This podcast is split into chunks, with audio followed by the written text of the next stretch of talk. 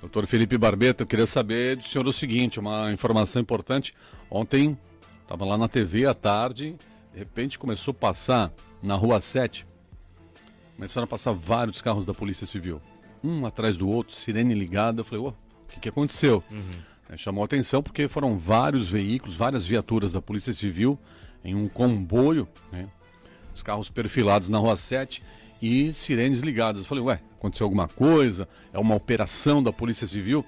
E logo em seguida a gente descobriu um jovem investigador, um jovem policial civil que cuidava da saúde, fazia atividade física, academia, se cuidava, cuidava do corpo, teve um infarto, teve um ataque do coração, infartou e morreu. Foi fulminante, doutor. Então, nós queríamos aproveitar esse acontecimento lamentável, né? Deixou a esposa grávida de sete meses, lamentável, muito triste, né?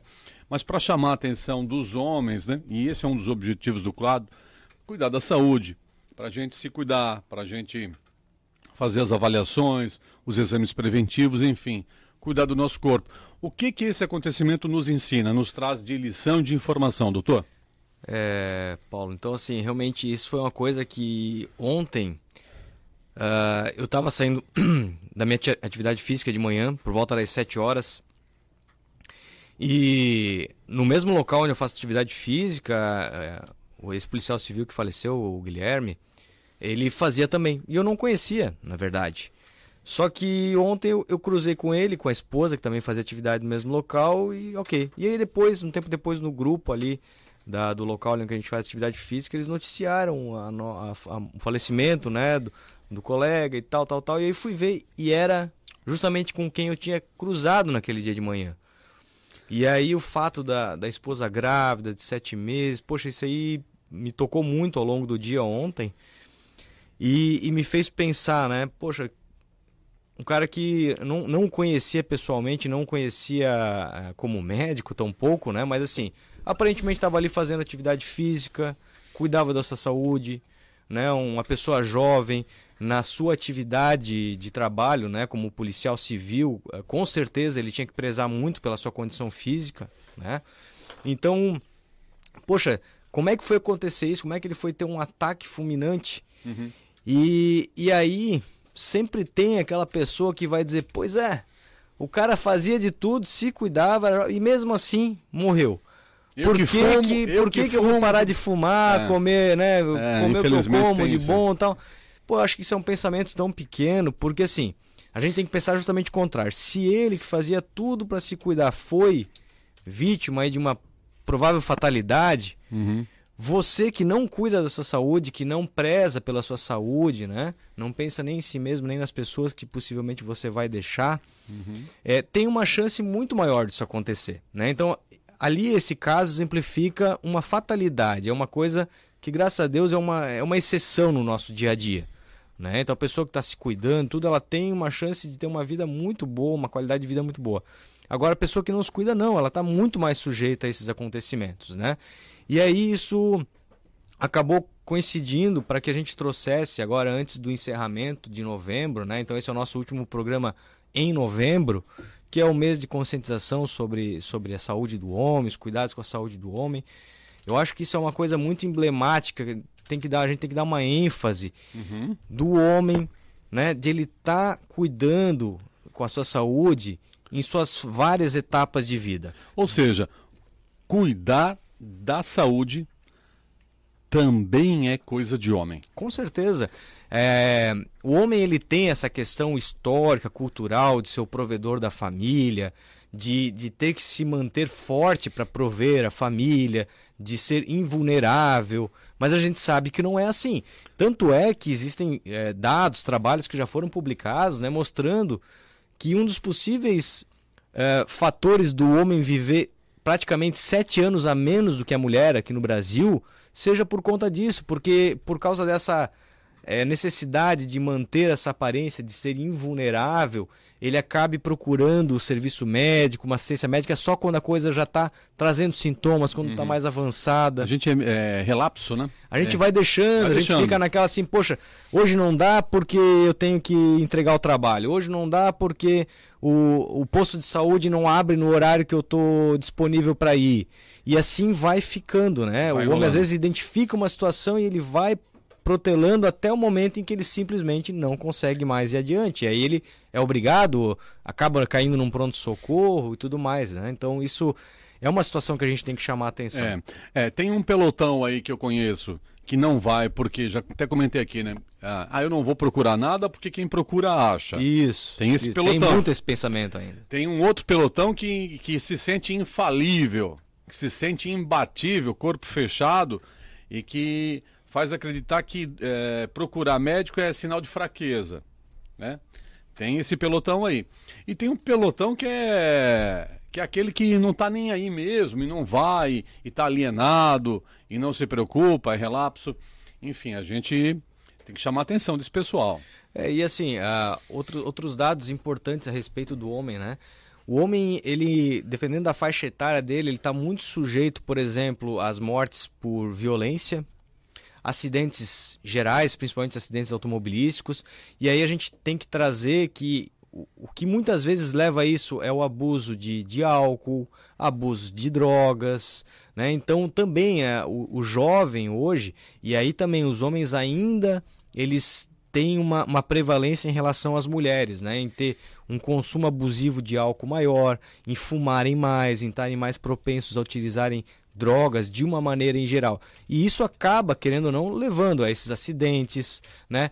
Quantos homens também que, além de eles perderem suas vidas, eles não, não acabam também prejudicando outras famílias, uhum. né? O cara vai lá, bebe, se envolve num acidente, muitas vezes ele tem lesões superficiais, mas ele tira a vida de uma outra pessoa, né? Então, tudo isso vem já da questão de educação, de a gente também mostrar para os nossos jovens é, essa questão dos abusos, bater em cima, o que, que pode levar, né? O abuso de álcool, o abuso do cigarro, tá? Então, assim, e, e mesmo a questão também da alimentação, levar para os nossos jovens, porque é sabido que o paciente, por exemplo, que tem uma predisposição genética a, a, a, começar a apresentar aquelas obstruções das artérias, né, as placas de colesterol, isso inicia já na infância.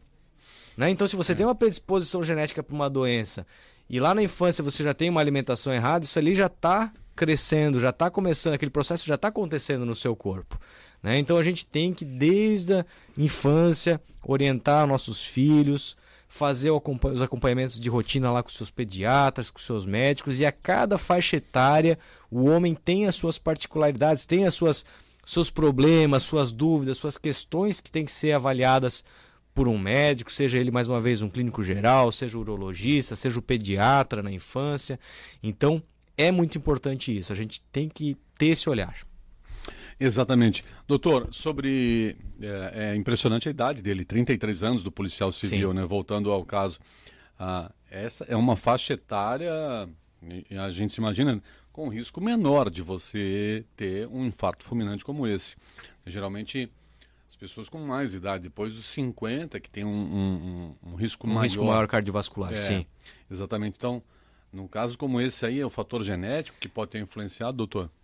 Mais uma vez, desconheço o histórico de saúde sim. dele, mas sim, né? Justamente pela idade, a gente pensa que houvesse alguma alteração ali já da parte anatômica, alguma má formação, alguma predisposição, alguma doença que levou a essa fatalidade. E, uh, mais uma vez, ah, você que vai começar a praticar atividades físicas, né? Você está no seu dia a dia, faça uma avaliação cardiológica, porque às vezes também os próprios exames cardiológicos eles não conseguem detectar tá. tudo. É um eletro, por exemplo, às vezes você tira, faz um eletro agora daqui, e está tudo bem, você sai, atravessa a rua e infarta. É, o, o, eletrocardiograma, ele é um dos exames que é utilizado, e eu costumo até falar para os pacientes que ele é uma fotografia daquele momento. Né? Então é como tu falasse, o, o eletro pode estar naquele momento bem, mas é, dependendo às vezes de outras situações, histórico familiar, antecedentes, né, o estilo de vida do paciente, o, o, seu médico, o seu cardiologista, ele pode solicitar outros exames, porque o eletrocardiograma pode estar normal, mas pode ter uma alteração ali que justifique outros exames. Né? Então isso realmente é muito importante. A gente tem que tentar sempre estar um passo à frente né, na, na questão da, do diagnóstico de doença, mas sempre trabalhando principalmente com a prevenção né? antes de que venha a desenvolver essas alterações. Doutor, que mensagens a gente pode trazer, a, a, além do que nós já falamos no primeiro bloco, sobre prevenção? Está terminando o novembro azul, o que é preciso destacar? Que a gente tem que sempre bater na mesma tecla em relação ao novembro azul, doutor. É, bom, é, sobre o novembro azul a gente sempre vai lembrar mais da questão ainda da próstata, né? Uhum. Então sempre destacando ali que tem os fatores de riscos conhecidos para a pessoa, para o homem que tem uma chance maior de desenvolver câncer de próstata, que é a obesidade, é ser afrodescendente, é o paciente que tem na sua família já um histórico de câncer de próstata, o pai, o irmão mais velho, os tios por parte de pai tiveram. É, é o paciente sedentário, né, que não, não pratica suas atividades físicas. Então, você, homem que tem esses fatores de risco na família, a partir dos 45 anos, procure sorologista para fazer os exames, exame de sangue, exame de toque.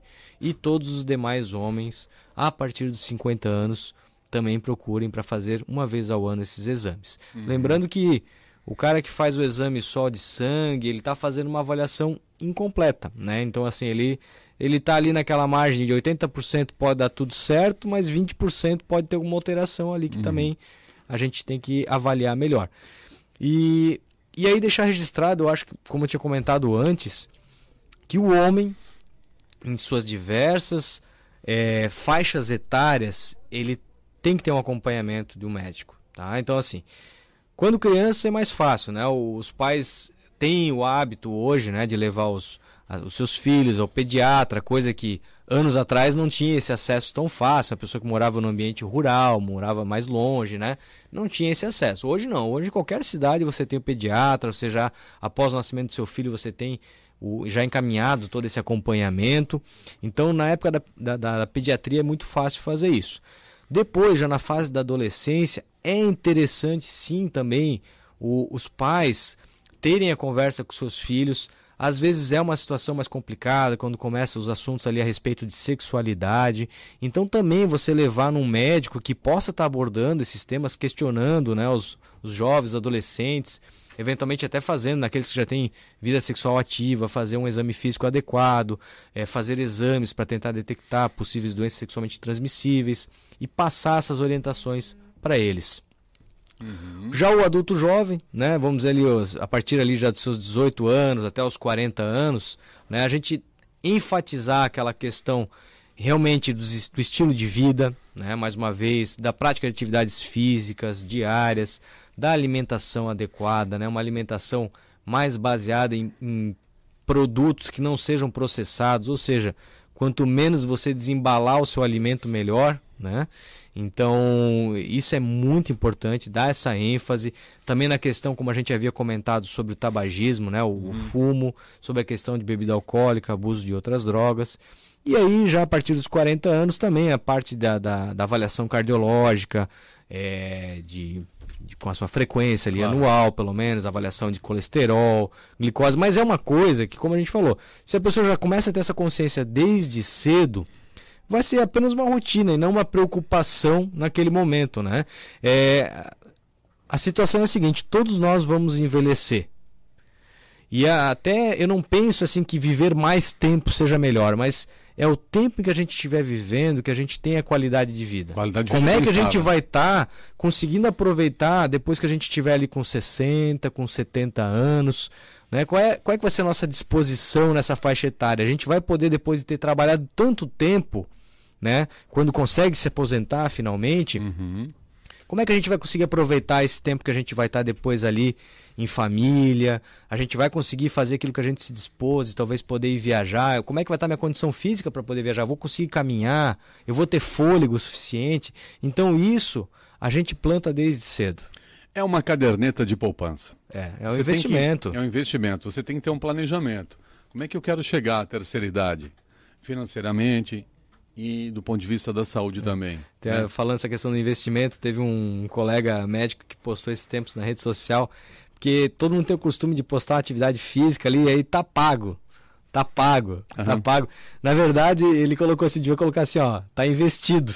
Né? Então, assim, é. a atividade física, você está investindo, você não está pagando, não é uma conta que você está pagando, você está investindo, na é verdade. Investimento em saúde. É, né? então... investimento para chegar à terceira idade com qualidade com de qualidade vida. de vida. Então, cada etapa, se você tem esses hábitos saudáveis, você vai conseguir aproveitar adequadamente. Né? E aí você vai estar, tá, além de, de beneficiando a si próprio, as pessoas que estão convivendo contigo. É, o brasileiro tem que ter essa mentalidade, né? Tem, tem que se planejar, tanto do ponto de vista financeiro, né? Porque muitas vezes a gente chega reclama do salário mínimo, reclama da, da aposentadoria, que é um valor baixo. Mas se você se planejar, se programar, em fazer um investimento, até mesmo com uma, um plano de previdência privado para complementar a sua renda, você não vai ter tanta dificuldade assim, né? Porque lá Sim. na terceira idade você vai ter é, gastos maiores até com remédio, com plano de saúde. Então você vai ter despesas maiores. É, e até eu tenho uma opinião pessoal, assim, que a pessoa que trabalha a vida inteira, isso é uma opinião minha, né? É, quando a pessoa se aposenta, aquela pessoa que fica sem fazer nada, ela acaba também adoecendo. Né? Principalmente quem tem essa questão do trabalho. Tem uhum. muitas, a gente vê muitas pessoas que depois que elas se aposentam, elas meio que perdem o objetivo de vida e isso faz a pessoa adoecer. Então, poxa, você pode se aposentar depois e depois você pode né, se programar e ter uma atividade né, de trabalho para estar tá se ocupando, para trabalhando tá trabalhando a parte cerebral, meio né? período, meio né? período, mas sem aquela obrigação de você, né, estar tá trabalhando. Então, isso dentro do planejamento faz parte, né? Então, você Também. tem isso até para se manter ativo, se manter Boa. saudável. É. É isso aí. O doutor, voltando à questão da próstata, eu queria falar com o senhor o seguinte, lembrar, né? O senhor falou outro dia do aumento da próstata, uhum. que é um órgão que tem a sua função, mas que tem uma validade também, tem um prazo de validade. A próstata depois que ela perde a sua função, ela começa a gerar encrenca, né? Isso, ela pode, né? Depois dos 40 anos, ela pode aí trazer alguns transtornos aí para em maior ou menor grau para a vida do homem. Se for um aumento benigno da próstata, né? Os sintomas são o quê? Dificuldade para urinar, doutor, e o que mais? Isso, os sintomas mais comuns ali são, né? O paciente começa a notar que o jato da urina dele já está mais fraco, não tem aquela pressão, né? Tem os pacientes que estavam falando esses dias assim, não consigo mais, mais fazer xixi além do muro do vizinho né? Que começa a pingar no pé. É, ou então ele, ele percebe que ele tem que estar tá indo mais frequentemente no banheiro e ele às vezes pode sentir que a uhum. bexiga não esvazia completamente. Uhum. Tá? Então esses são sintomas mais comuns aí desse aumento benigno da próstata. Ficar atento a esses sinais aí. E a próstata começa a aumentar a partir dos 40, é isso? Isso. Em geral, os homens começam a sentir efeitos desse aumento a partir dos 40 anos. Existem homens que vão ter a próstata aumentada e muitas vezes eles vão estar urinando bem. Então isso a gente tem que também se preocupar. Não... Às vezes o paciente chega com a próstata aumentada e a gente faz toda a avaliação e ele está bem, ele está urinando bem. Então eu não vou me preocupar em tratar uma próstata aumentada, mas sim aquele paciente que está tendo uma dificuldade, um prejuízo no seu dia a dia, na sua vida. Uhum. Ô doutor, e o pessoal está perguntando aqui também o seguinte, ó, eu estava dando uma olhadinha aqui antes, é a Maria que fez a pergunta aqui, é, marido dela que tem receio de ir ao médico, né? Ele tem preocupação tal. Mas ela está perguntando aqui para o senhor o seguinte, doutor, nesses casos, né? O meu marido ele tem medo de, de ir ao médico para descobrir alguma coisa, enfim. Mas a gente fala com ele, o meu filho já falou com ele e ele segue relutando, resistente. Em casos assim, doutor, né? O que é, que é possível fazer? Qual é a orientação que o senhor pode nos dar? Nos dê uma luz aqui, diz a dona Maria. Sim. É, dona Maria, eu acho que assim, a senhora tem que estar com a consciência tranquila de que a senhora está fazendo aquilo que é possível.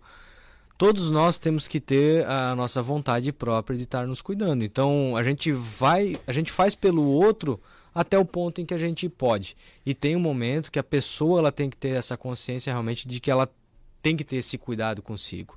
Então, como a senhora falou, a senhora conversou com seu marido, a senhora falou com seu filho e infelizmente tem pessoas que mesmo assim elas não conseguem enxergar, ou elas estão realmente com tanto medo de que possa ter alguma coisa que elas relutam em procurar um médico. É, tentem conversar novamente com ele, juntem a senhora e seu filho né? É, às vezes mostrem aqui os áudios do programa, procurem na internet assuntos a respeito da saúde do homem para discutir em família. E talvez ele se ele tenha vontade de a partir disso ir atrás e procurar um médico e ver que é uma questão de ele ver como é que ele vai ficar mais para frente, como é que ele vai envelhecer. Acho que coloca isso para ele que talvez ele a consciência dele é, perceba essa necessidade. Doutor, o que, que é prostatites, doutor? Quais são as causas mais frequentes e é um problema relevante ou não? A prostatite, como todas as ites, geralmente ela diz respeito a uma inflamação, uma infecção de algum órgão. E nesse caso, é uma inflamação ou uma infecção, quando tem uma bactéria causando isso, da próstata. Uhum. É, em torno de 15% dos problemas da próstata são relacionados com prostatite e pode afetar desde o jovem uhum. até o paciente de mais idade. É mais comum nos pacientes de mais idade, mas nos jovens acontece. Então, uhum. muitas vezes, por exemplo, o jovem tem uma relação desprotegida, acaba uhum. contraindo uma bactéria sexualmente e essa bactéria ela pode causar uma inflamação, uma infecção na próstata. Tá? Uhum. E esses, o que, que o paciente geralmente vai ter de sintomas? Ele pode ter dor para urinar, ele pode muitas vezes ter febre. Febre? Sim. Em casos extremos, ele pode ter, na prostatite aguda, ele pode ter febre alta, dor para urinar, às vezes até trancar a urina. Uhum. Né? Em alguns casos, casos, isso pode se agravar e o paciente às vezes até necessitar internação.